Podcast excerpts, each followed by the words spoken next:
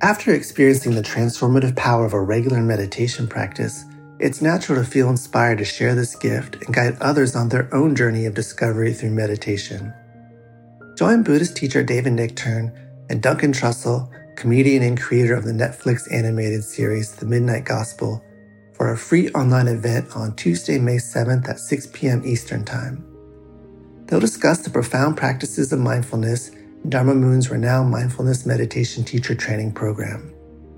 Get certified by Dharma Moon to teach meditation, lead group practice sessions, and work with individual students. Visit dharmamoon.com slash be here now for more info and to reserve your spot for the free online event with David Nichtern and Duncan Trussell.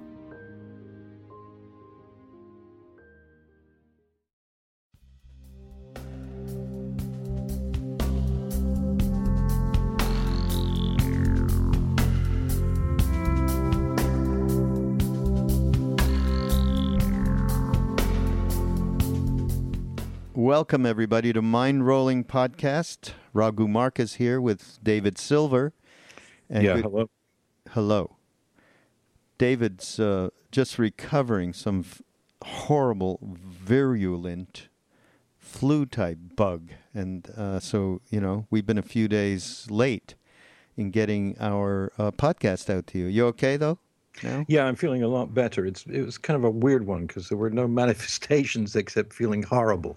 That I know. Was the, that was the symptom. I was worried that w- when there's no manifest, didn't they, someone tell you when there's no manifestations and you feel that bad that you have weeks to live or something? Well, it's already been weeks and I've had this. Oh, so, okay, so you're probably okay. talking to a someone in the bardo, uh, or me. But no, I, I'm very grateful for disappearing somewhat. Um, a lot of people have this apparently. You know, people walking. You'll notice them walking around looking horrible, but not sneezing or coughing, just feeling it. Anyway. Okay. Um, All right. Well, he's good. I'm good. And here we are.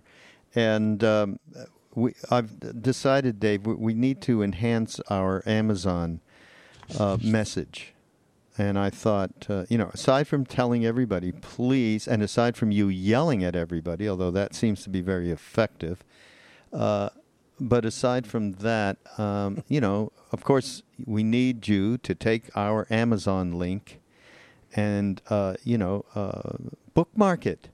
Bookmark, bookmark. That's what we need you to do. And then, of course, a couple of people come back and say, I bookmarked it, but then I bookmarked a couple of people because I listen to more than your podcast. And so, uh, you know, I say, okay, so then be equal and fair and uh, split it all up. I understand that. Um, and uh, but we're going to further enhance this by telling you that we have some recommend. We're going to have weekly recommendations, Dave, and and Dave has one because he got so sick and almost died that somebody actually told him about a wonderful um, immune booster. Uh, so uh, that you can get on Amazon. What yeah, it, it's called beta glucan and our associate Nathan, who works with us, uh, recommended this to me. And um, I think he likes me, so he wasn't trying to make it worse. I haven't received it yet, but I will in the next day or so. Um, it's a, an immune booster, uh, but something you you know you sort of have as an ongoing thing, not just when you're ill. And um, uh, to say I nearly died is a slight hyperbole. Is it? But you know what it's like when you get these viruses. You, you sort of can't motivate to do anything. And I actually couldn't speak the English language. I was speaking a kind of Mandarin for a while. uh, well, I mean, we do trust Nathan. Uh, Nathan uh, is an expert. Uh, he he really uh, scours the net for finding uh, immune boosters, and you know, so Nathan is our resident expert. I also, though, know about something else. By the way, I should have told you. The reishi mushroom is fantastic. It's a Chinese medicine thing, and it's a fantastic immune booster. Uh, so reishi mushroom. Um, and I'm going to consult with my wife, Dr. Saraswati, well, is it a she, mushroom do you actually cook or is it in a pill? No, it's a pill. Because I don't like mushrooms. I know this isn't something that's not an Epicurean thing here. You you don't eat it; you just take it, okay? And you you need it. So reishi, and I'm as I said, I'm going to consult my wife because she's got a a host of knowledge about Chinese uh, uh, medicine and, and herbs that we can Well, recommend. Are you consult her now, or I mean, are you, are you going to remember that you said you were going to consult her Yeah. next? And, uh, yes, Forget about no, it. I It's am. not going to happen. And by the way, for people who can't, you know, uh, now um, many of you out there, mushrooms. yeah, right. There's other kinds of mushrooms, um, which everybody is taking out there. That's good. You can't get them on Amazon. That's the only thing. Um, but there is uh, for people who are going through and thinking they might have some issues around memory. Okay, which people have as they age. I don't think we have a lot of listeners anywhere near our age, Dave. But I'm going to just recommend this. It's called Sammy, S A M small e, and I and tried th- that once. Yet it's good for people that are, you know, need their nerves equalized, but it's also they've proven it to be great uh, for the onset, uh, for the prevention of the onset of uh, dementia. So, Sammy, you get that on Amazon too. This is a whole thing now. You can have a whole pharmaceutical cabinet um, from us um, recommendations. But I want to recommend something else music, okay? Because there's a couple of great records that have just come out. And uh, one of them is from Robert Plant. Now, I have just I heard one track on on the uh, the single on on YouTube, um, and uh, just and I'm so I'm not very familiar with it. So you you got to check it out yourself. Uh, and uh, but Robert Plant uh, has been making some fabulous records recently, and uh, someone else is Leonard Cohen. Go up and get his album. Leonard Cohen. Uh, Leonard, uh, and it's Leonard's birthday. Uh, yesterday, did you tell me he was 80 years old? Yes, yes. He's older than us. Yeah, he's. I like him for that very reason. Yeah, way older, but no, Leonard's the, Leonard's the shit. I mean, Leonard is it as far as I'm concerned.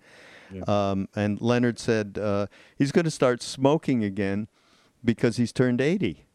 And he's like, who cares? I actually saw Dave an article in the New York Times about yeah, and they were saying Leonard's saying he's going to start smoking at 80 and and they were saying like yeah, what is this bullshit of trying to stay alive? Once you uh, reach a certain point, why bother? Start having fun. Enjoy yourself. Like Leonard, smoke. What's the big deal? It was great. I think that uh, there's a lot to that. Huh? The problem You're for me is as a smoker, I, I'm no longer, but uh, the last time I had a cigarette, it was it was almost an act of self-destruction. I felt so horrible after it. You know, because once you stop those things and you start Yeah, these toxic things again, they don't affect you in the same way. They make you feel very nauseous. Yeah. So uh, maybe you shouldn't start smoking. All but- right, don't start. So Leonard, you know, he was probably lying anyhow.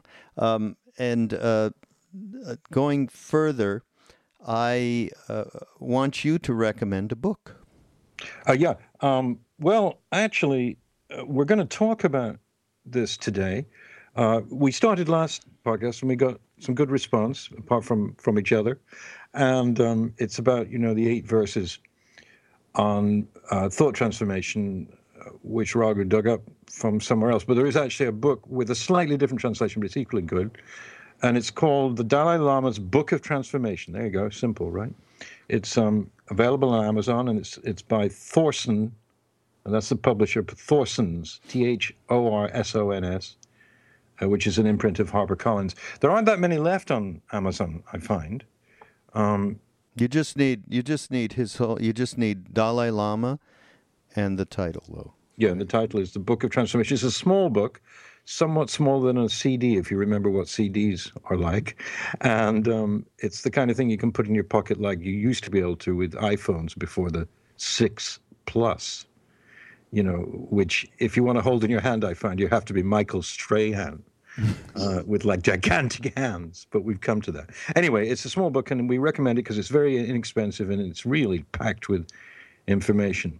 Um, which good- we're going to share a little bit Yeah. more of because we were so thrilled with it and we didn't uh, get to all of it last week. But uh, here in uh, this is our infomercial, Dave. This is really an infomercial, right? We're recommending all of these different things that you can purchase on Amazon, and you do it through uh, bookmarking mindrollingpodcast.com. Go to our mindrollingpodcast.com site, and uh, you will uh, bookmark, and then you will be able to, whatever it is you want, we will get a small Um, a very small portion, but uh, if enough people do it, it is a way for us mind rollers here to survive and continue to do this. You can also send a donation. You can also buy our wonderful mind rolling t shirts.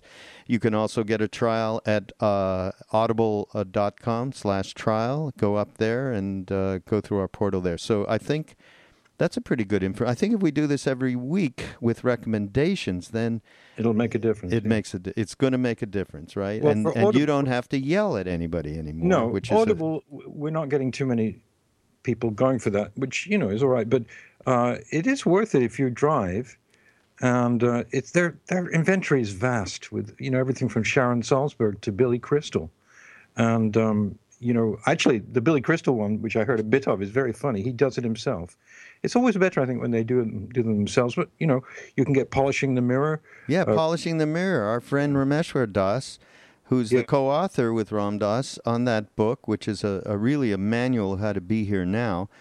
Uh, it, that's up there, and that just went up there a couple of weeks ago. So uh, yes, let's uh, please uh, take a shot with Audible.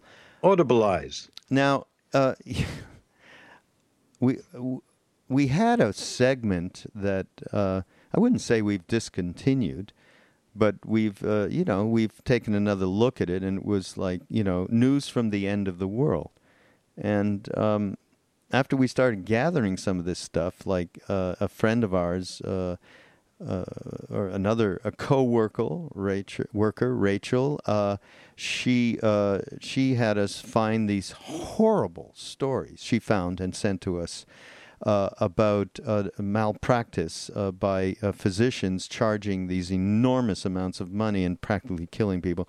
It was so depressing that we couldn't even think of doing it. And I thought, you know, we want to be uplifting and so on and so forth. So I found so I have a new segment to, to offer today, and that is news from the beginning of the world, meaning uh, just good news. That's all. I mean, I found something good, which is rare. Can I uh, read it to you? I haven't even. I think I told you, but I haven't. No, I have no idea. This is from BBC News. Okay, would you say then that they don't print bullshit, right? BBC. Generally not. No, no. In fact, I- I- as you know, recently when His Holiness the Dalai Lama was interviewed about watching movies and things, he said he no longer watched movies or television, but he did listen to BBC News. So that's a really? recommendation, if you like. This is BBC News India. So it colors it a little bit. I don't. Okay, so uh, the the headline here is. Oh, so I, I got to give a little background. India has started creating identity cards for people because uh, many. Uh, this is in order to serve the the um, poorer segment of the population, of which you know we're talking a billion two people, and that's uh, probably two thirds of that po- or more, three quarters lives under you know poverty line and all that. So uh, they're coming up with uh, if they can create identity cards because people they don't have driver's license or whatever. Um, then they'll be able to better uh, serve people in that they'll, uh, you know, they'll know uh, how to get um, resources to them and so on and so forth. Okay, so uh, India probes identity card situation. Okay, authorities in so the the card um, this this particular card that they're investigating it says "An- authorities in India are investigating how Hanuman, the monkey god, has been issued a biometric identity card. Okay, this is, you know, it's like got 3D. Th- this is some schlepper there who loves Hanuman and created an identity card. This is a government issue biometric identity card. So this is not, you know, this is the real thing. The card photo features the character from the Hindu epic Ramayana wearing gold and ju- and pearl jewelry and a crown. It emerged when a postman attempted to deliver the card. Okay, the government issued the card, sent it out for delivery. Okay, but could not find a Hanuman at the address. Who I don't know what address it was. when he looked at the photograph, he realized it was probably a prank. It's not clear who this who th- the iris scan and fingerprints on the card belong to. Okay, iris scan. The card lists Hanuman as Pawanji's son. The god was known as son of Pawan in Hindu mythology, which is the the wind god. And lists a mobile phone number and an address in the western state of Rajasthan. Okay, um, which is striking me that I um, recently came upon um, knowledge of a uh, a siddha that's emerged in India. Meaning, you know, we've talked about gurus and saints and siddhas all the time on this podcast, and how you know these terms are bandied about but this the the siddha is kind of the term we're, we're we're using for the for the real deal. So happens to live in the western state of Rajasthan. Okay, that's who knows. Hanuman is generally depicted with a human body, a red monkey face, and a tail. There are temples dedicated to Hanuman all over the country. So the poster, the postman, Hira Lal Saini, who was given the card for delivery, returned it to the post office after he failed to find Pavanaji's son, Hanuman, and the phone number listed on the card did not connect. An official in Rajasthan's postal department told BBC Hindi. The card will now be returned to the Bangalore office of Unique Identification Authority of India. Okay? So Hanuman has an identity card. Could that mean that he's going to, you know, maybe he's going to manifest uh, you know, that monkey body uh, so that more people, um, you know. Well, they should probably check Sri Lanka. But here's what these.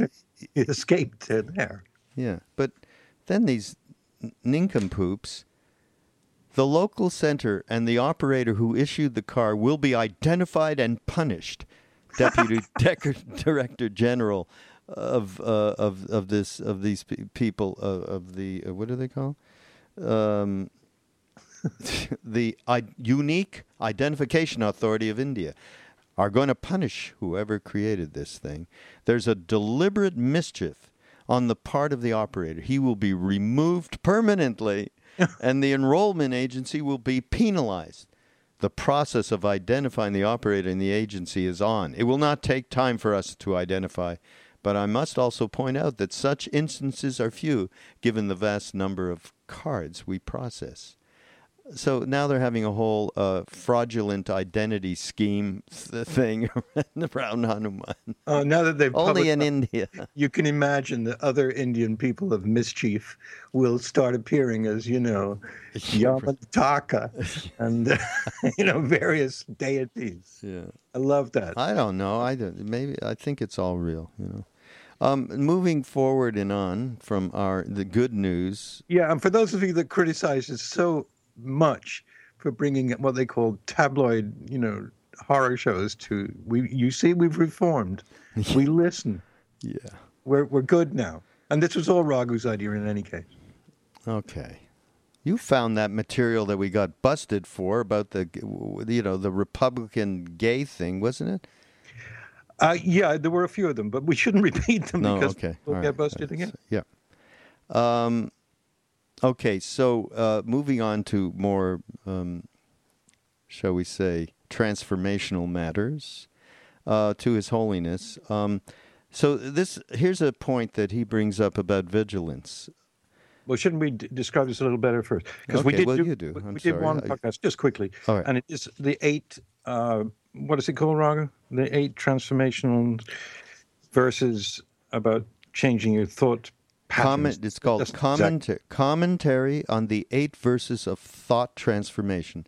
And I, on our last podcast uh, a week ago or so, uh, we went through some of this commentary on, and uh, the podcast is called Thought Transformation.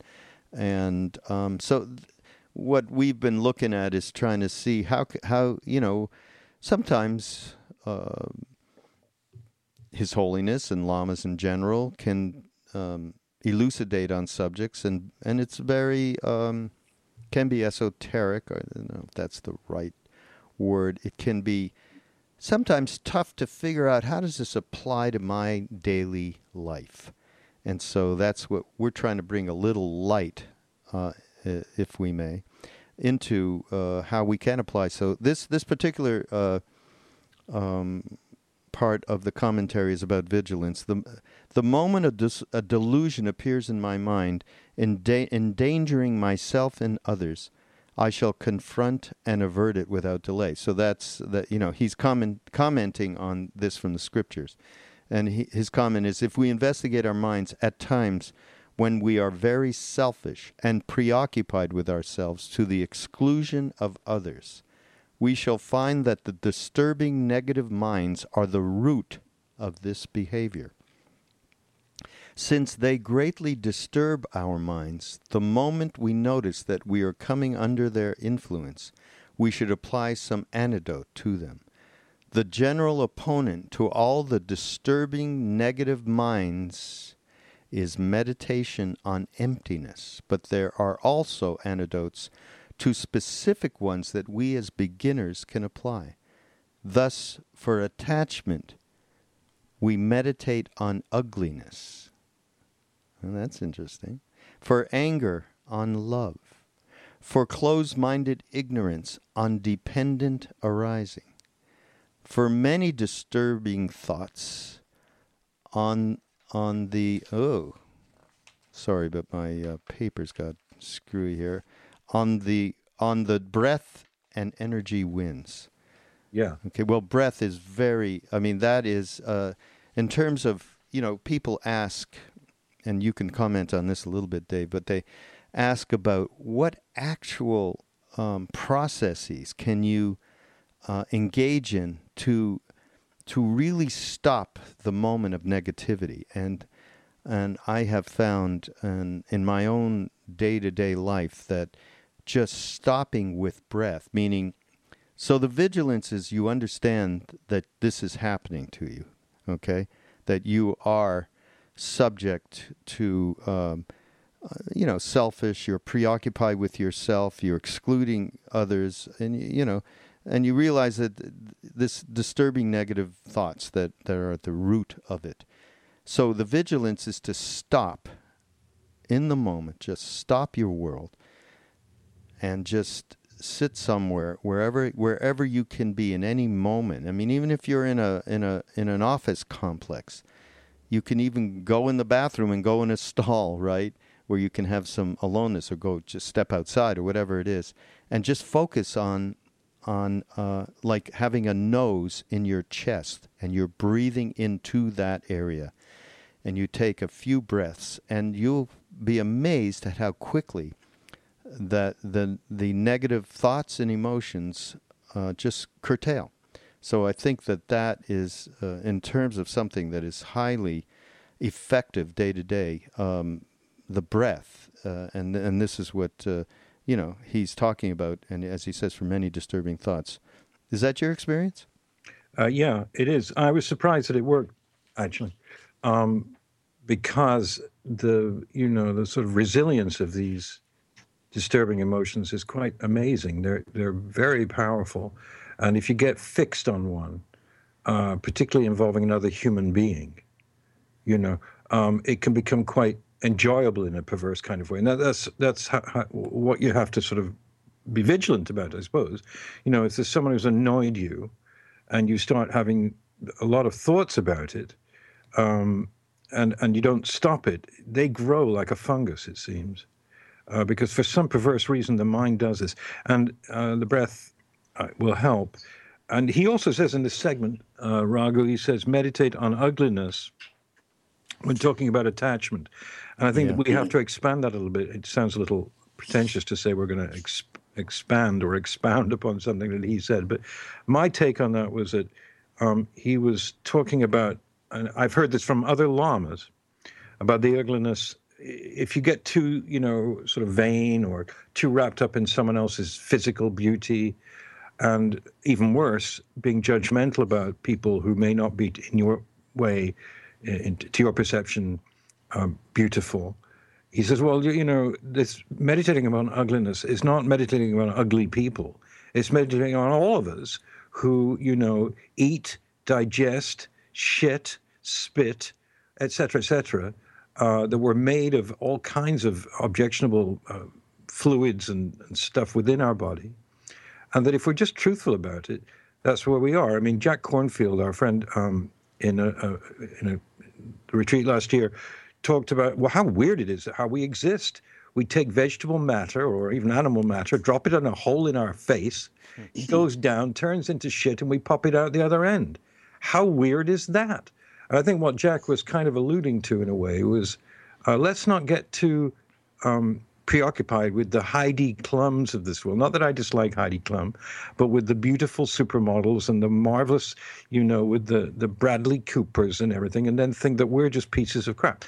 The fact is, we're all human.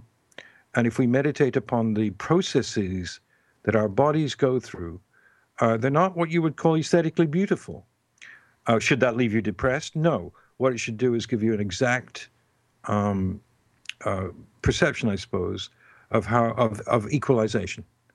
That whether we look this way or that way, whether whether whether we're the prime minister or whether we're a, a, a, a street sweeper, we are all in fact identical in the respect of how it works, right? So if we meditate on that, we, we're less likely to be deluded about, for instance, superiority, because in an earlier part of this same commentary, he talks about you should think of yourself as the lowest rather than the highest, which is just mm-hmm. so it's such wonderful Buddhist wisdom. Because in this country of exceptionalism, which I've gone into before, we tend to um, obsess about how superior we are. We have running toilets, we have great airplanes, we have wonderful Netflix, and look what they have in Afghanistan nothing. Well, they've got exactly what we have, really, don't they? They have bodies, they eat, they urinate. They want to be happy they want to be happy. That's thank you for thank you for finishing my statement with that. yep, yep. So I mean, this is deep wisdom, really, even though it might not seem so. Um, he's talking about fighting obsession. Uh, you know, and and and understanding that uh, we're all after the same thing. Hmm. Can I admit something here? I hate oh, to please. do this. I like that. Yeah. Yeah. yeah. Well, I said how effective I, th- I thought that uh, using the breath to turn around negative uh, thoughts and emotions uh, has been effective.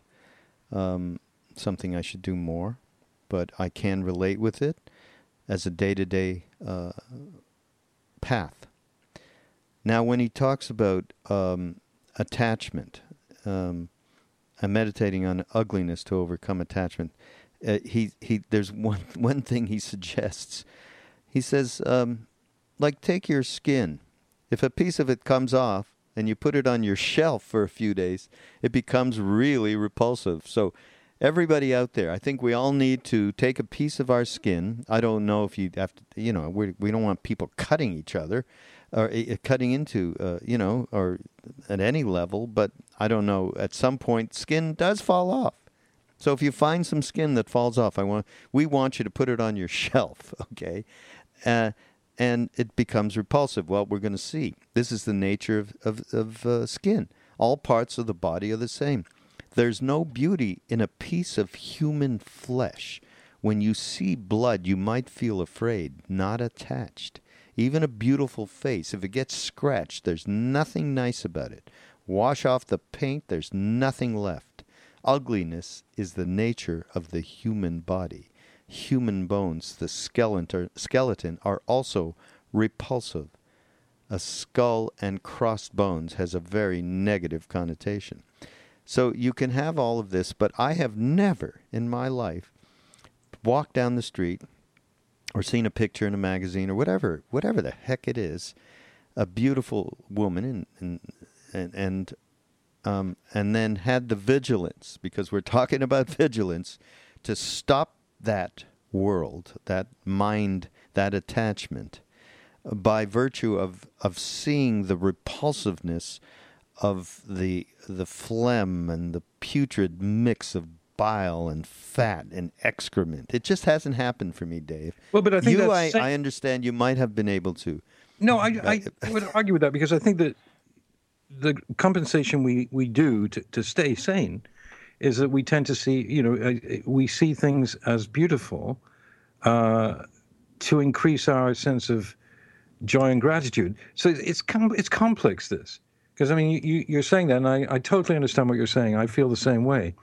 Um, you know, or even a, a, a an ex- incredibly beautiful painting or something. You know, there there are aesthetics. There are things that we, for some reason, in our system, in our DNA, we find beautiful and make us happy.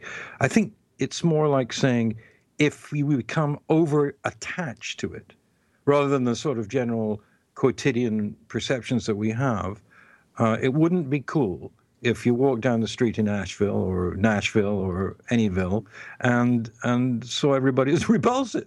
It's more like because you know that that is not the way we're wired, is it? But it, I think is isn't he saying and aren't, aren't all of these deeper and the Dzogchen masters particularly saying that it is when we become obsessed mentally and emotionally with one thing not another, this not that. Mm. You know that that that there are beautiful people, there are ugly people, and I mean I'm sure somebody listening could say, well, that's true, isn't it? I mean, you know, my uncle Arnie is is is really awful. I mean, he weighs 290 pounds. He's a big blubber, and he, he just swears and drinks, you know, ale all the time. And he, I, you know, you have an uncle Arnie.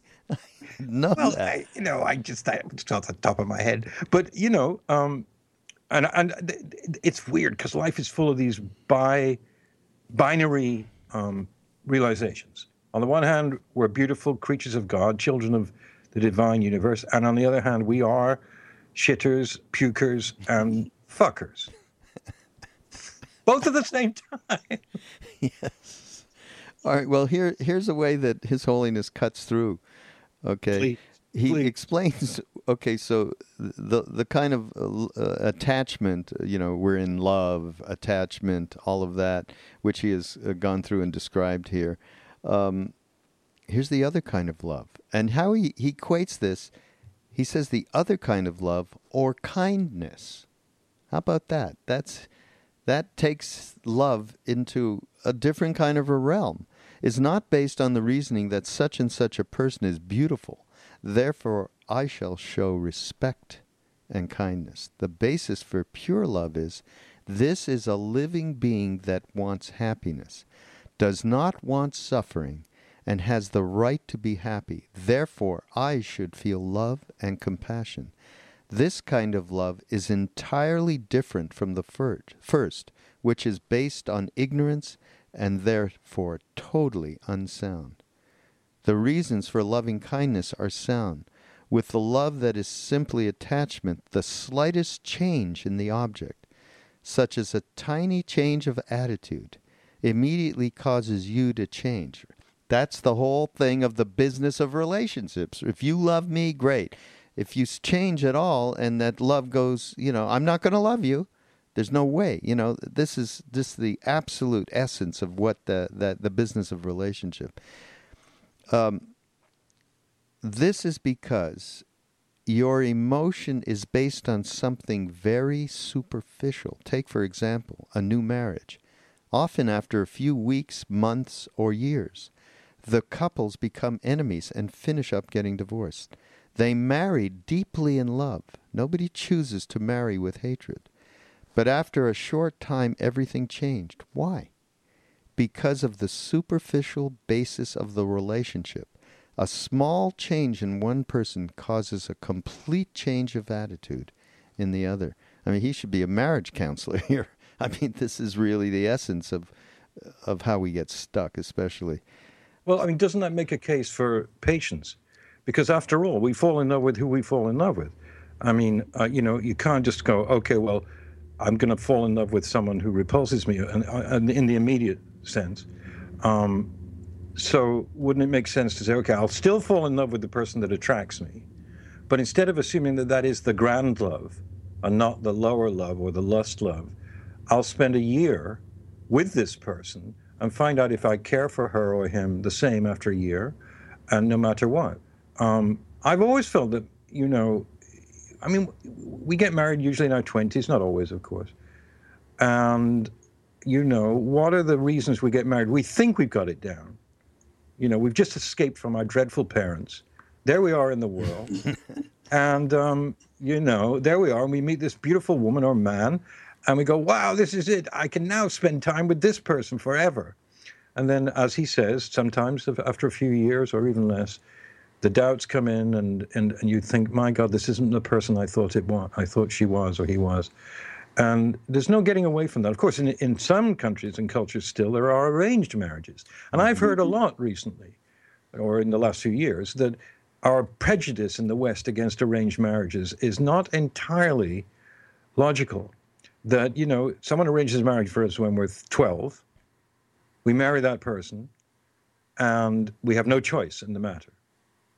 Does that make it more detached? In other words, we'll accept that person because the culture and and um, you know thousands of years of, of this make it so that that's the rule. You're going to marry this person because this person has a dowry, the family's acceptable, we love that family, you're going to marry. And people revolt against that. No, no, no, no, no. I'm going to marry the person I want to marry. To hell with that. And we think we're so superior because of that in the West. Mm. You know, we're we're progressed, we're evolved, we're free, we're liberal. You know, and the fact of the matter is, it isn't that cut and dried, is it? Because then when we marry the thing that attracts us, that magnetizes us. I think His Holiness here is saying that attraction may be, if I can use this expression, deeply superficial. Well, of course, in the arranged marriages, they also use um, astrology. So they have an astrologist who, uh, you know, who looks at the charts of both individuals, and, and that helps a lot because that's that's a real science. So, and, and I'll agree with you on this. Um, because you know, as you know, I spent so much time in India uh, over a long time, and, and have developed really familial relations uh, relationships with families over there, and so as these families have grown up, and I've seen even in these quote unquote modern times where many Indians are doing love marriages, they're marrying who they want, so. Um, things are changing, but these particular families have adhered to the, you know, to the culture, and um, and I've been privy to a, at least uh, you know half a dozen in the last several years, and they all have worked. I mean, listen, I'm not in the you know. I don't live with them, so you know I'm and I'm sure you know everybody fights and bickers and does that whole thing, but they seem to be very whole. I mean, they are um, there is i mean i even asked them you know a couple of them boy how did this oh very you know that this this this has worked out for them in a way that um, was was everything that it was intended to be in ancient times still relevant today um, and so uh, just to go on a little bit to finish off this whole thing really around relationship um, so His says the, you should think the other person is a human being like me. Certainly, I want happiness. Therefore, she must want, she or he must want happiness too. As a sentient being, I have the right to happiness for the same reason she too has the right to happiness. This kind of sound reasoning gives rise to pure love and compa- compassion.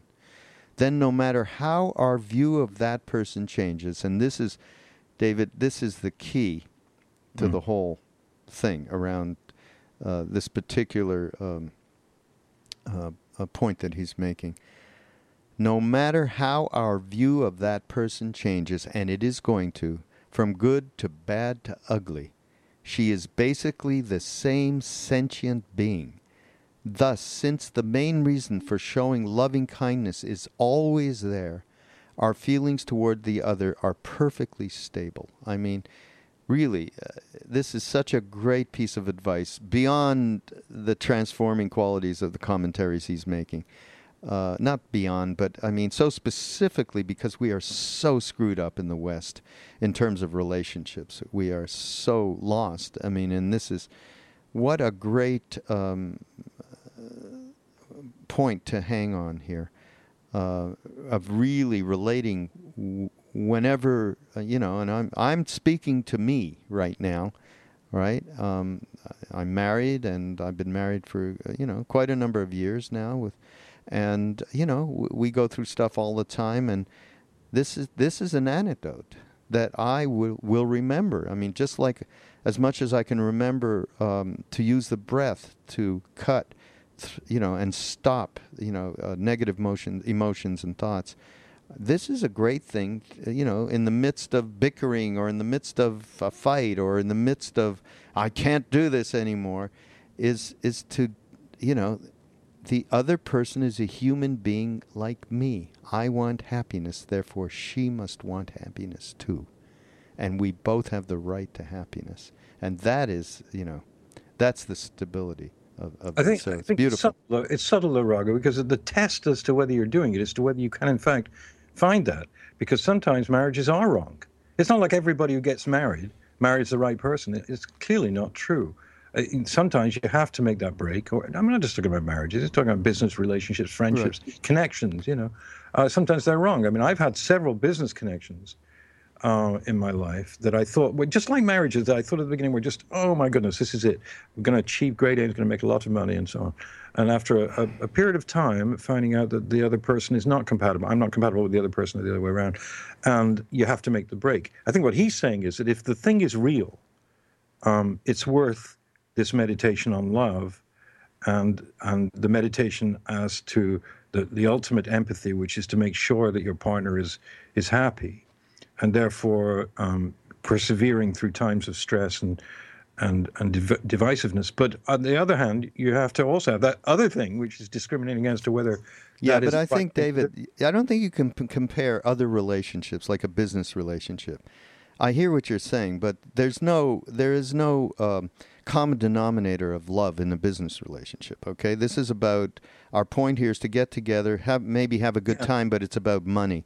It's not about uh, it's not about creating an environment in which we can uh, share love together. So I think that that's a little bit different. Although it's more intense, but it doesn't the same rule apply in a way. I mean, in other words, you know, well, I'm not saying it applies to what he's saying. I'm saying that sometimes you have to give. You've got to break it up. Yeah, yeah, no, I absolutely agree that it's not. You know, uh, there are many, many instances where people and people in India in these arranged marriage marriages, which uh, you know um, are causing harm to each other, and I think at that level, uh, they and because of the culture, they can't get out of it. So that's the you know that's the uh, other side of the coin in which uh, you know it's not. Uh, right. I don't think it works. Um, how about this one? The antidote to anger is, to, is meditation on love, because anger is a very rough, coarse mind that needs to be softened with love. Another thing that I would have uh, a problem with in the in the heated moment, uh, you know that uh, to suddenly be able to turn um, to uh, with loving kindness, I, I, find that very difficult. Um, I hear what he what he's saying. Of course, we when we enjoy the objects to which we are attached, we do experience a certain pleasure. But as Nagarjuna has said, it is like having an itch and scratching it. It gives us some pleasure, but we would be far better off if we did not have the itch in the first place. Similarly, when we get the things with which we are obsessed, we feel happy, but we'd be far better off if we were free from the attachment that causes us to become obsessed with things. Um, so, uh, but this antidote to anger, uh, uh, I have found, um, and I don't even want to say things that are. Um, I'm I'm a little far-reaching because you know we've discussed um, someone said today, hey, these podcasts are like therapy. You start talking about yourself, right? It's like going to a therapist. You're just sharing it, in our case, with, you know, 20,000 people or whatever. Uh, but, uh, we, you know, we, David and I have talked about anger, and I've talked about my own. And I would say that um, uh, the vigilance, which is the big point that he's, um, His Holiness is talking about here, vigilance is the most important thing, which means I realize that I'm caught and I have to make some attempt at an anecdote, antidote. Um, and, uh, you know, in my case, breath has is, is, certainly been the most useful thing, I would say. And I can't say that meditation on love, certainly following it to uh, you know have loving kindness is really effective in completely dispelling this thing. So I think we've we've gotten pretty far into the vigilance thing. I think that's a that's a pretty good point. No. Oh yeah. Yeah, I mean for me it's also memory. You know, remembering how messed up you get when you are angry, because you know uh, you, you, he says somewhere else, your face turns, you know, gets all sort of distorted, and the anger stays in your system for a, a while and you become irrational and you become an ugly version of yourself and you don't want to be that so just remembering that just having the ability to just stop for a second go oh my goodness the last time i got angry It really, I got, I, I've actually had the experience of getting really angry about something and getting sick. Um, mm-hmm. I know I've had that experience. Mm-hmm. I know, that, you know, the immune system, and to get down to that, you know, I think your body takes a blow when you're anger, angry.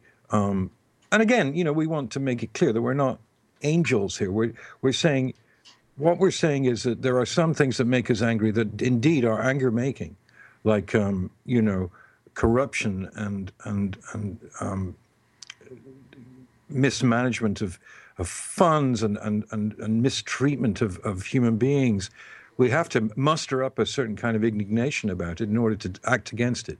But he, I think, would agree that um, that anger is a, maybe a, a, an impelling thing, a stimulus, but it cannot continue through the through the action uh, of remedy. The remedy and anger are not compatible. Anger may be the stimulus.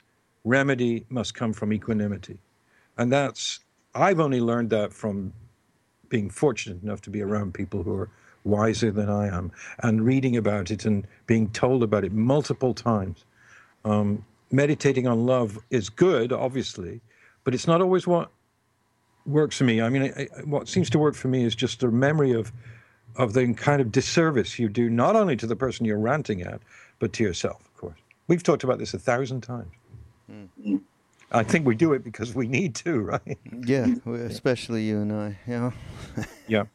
He's pointing at. Um, here's something interesting. Um, and this is from uh, a text by the great uh, Siddha Shantideva from the, I don't know, 10, 11, 12th century, something like that. Um, if for the sake of others I cause harm to myself, I shall acquire all that is magnificent.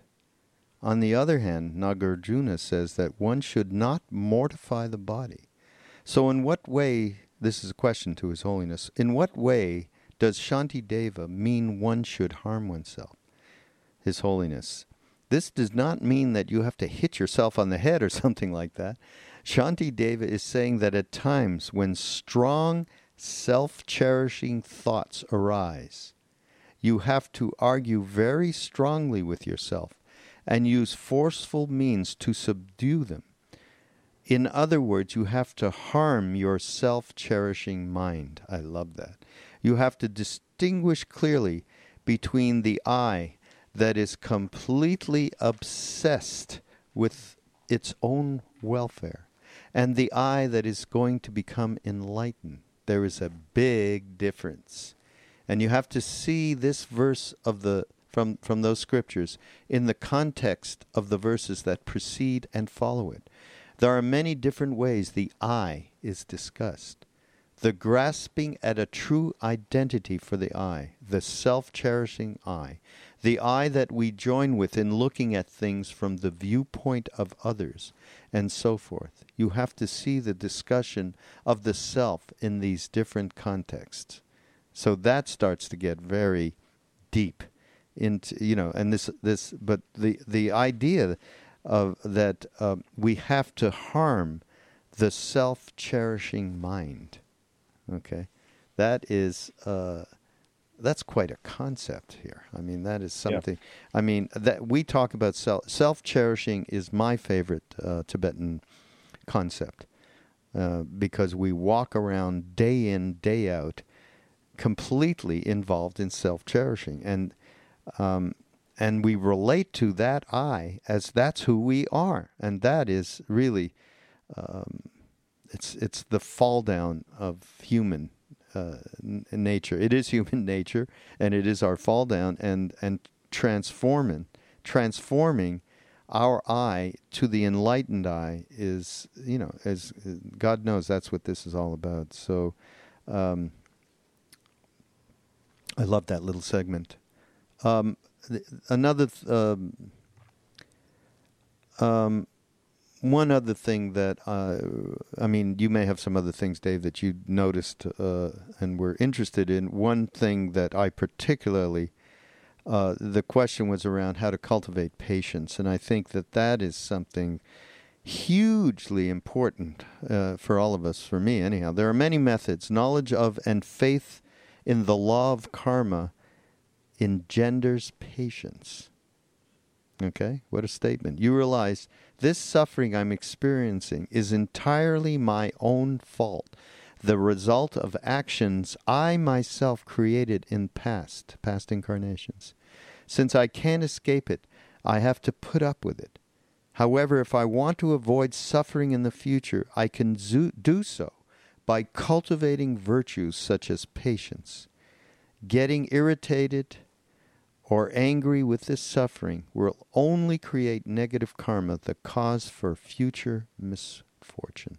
This is one way of practicing patience. Huh? Yeah, and even if that? you don't, you know, even if you don't believe in reincarnation, which most people seem not to, uh, you go through so many incarnations in this incarnation that you can remember things you've done that have caused the situation you're in the immediate present. I mean, right. You know, what you're what you are now is due to the past. Uh, the future is unknown, but surely will be affected by what you are now. So uh, you can see that getting obsessed periodically about something will eventually become ingrained, and then you get angry, or or angry is not always the right word. It's more like frustration and discontent. You know, like discontent that this is my situation. You hear people say it all the time. I didn't make this happen. You know, um, and of course it's very complex because you could say, well, what about you know if there's a war and you get called up and drafted and you have to go out and fight and kill people? Is that your fault? That some idiot in, in Sarajevo shot some king and then, you know, 15 million people died because of it. Clearly, that's not your fault as such. So have to be careful here. It's a question of how you react to what you've been, you know, what the society has made you do, if you like.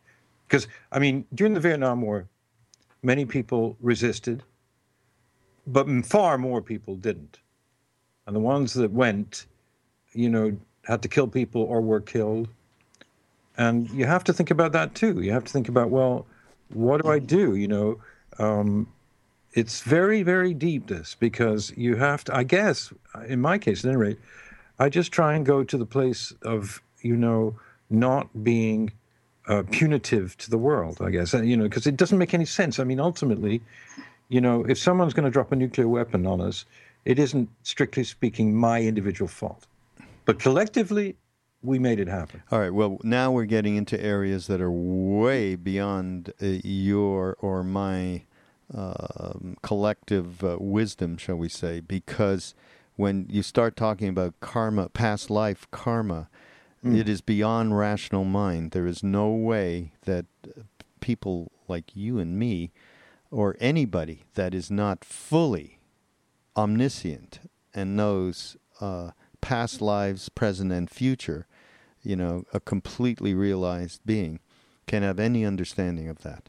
Um, but the but what he's trying to say here, and what you've said, which I think is even um, is very clear, which is you can actually look back into your own life and see actions that you've taken that have caused uh, you know results that you are living with now. Some of it can be as simple as you know health issues. You know, you've smoked for X amount of years and now you're dealing with lung cancer, whatever. You know, stuff like that.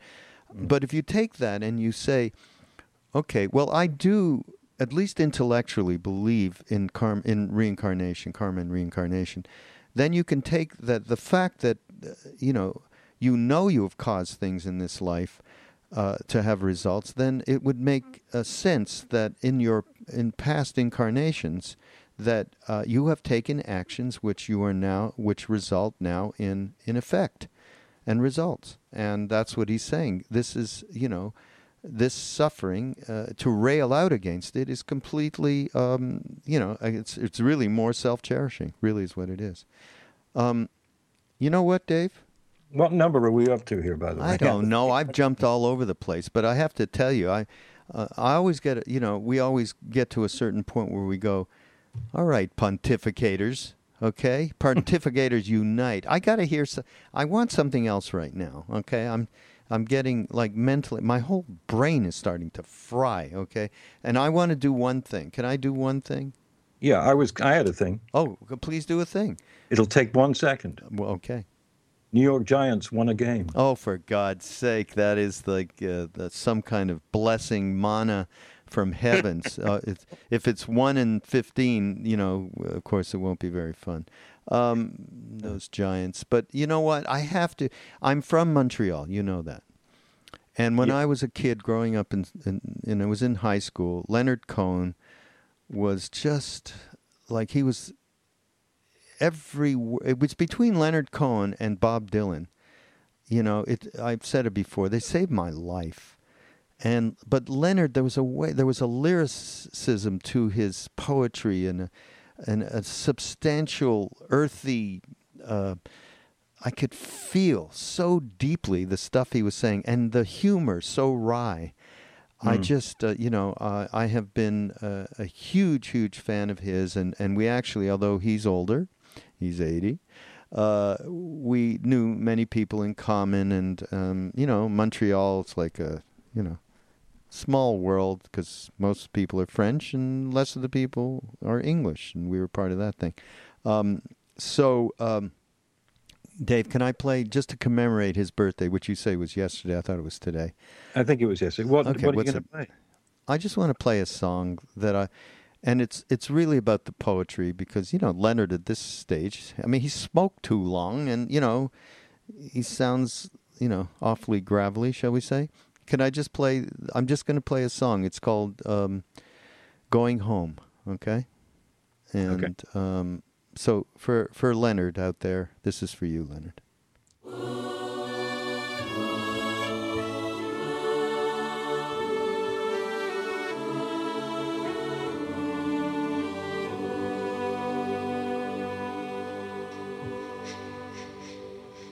I love to speak with Leonard.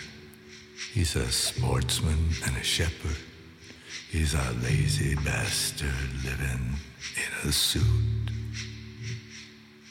But he does say what I tell him, even though it isn't welcome. He just doesn't have the freedom to refuse. He will speak these words of wisdom like a sage, a man of vision, though he knows he's really nothing but the brief elaboration of a tube. Going home without my sorrow, going home sometime tomorrow, going home to where it's better than before. Going home without my burden, going home home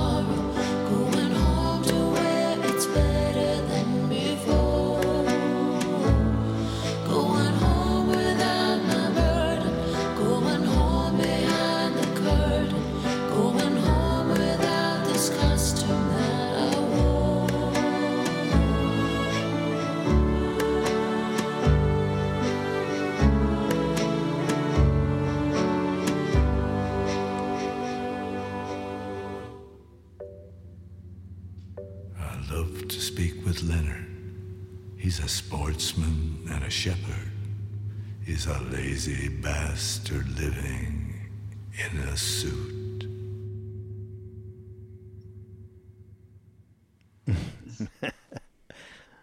I want to speak to Leonard.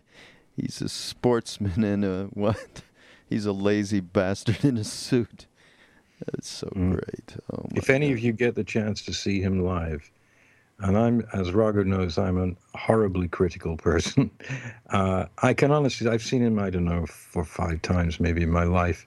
I can honestly say that I still think it is the greatest live music thing I've ever seen. Really? Because it's not just him anymore. It's three marvelous backup singers and a terrific band, and it, it, they're just marvelous. They just grab an audience as big as it can be or as small as it. it you're just so moved and affected by it, and it's not because he's 80 or because he's venerable.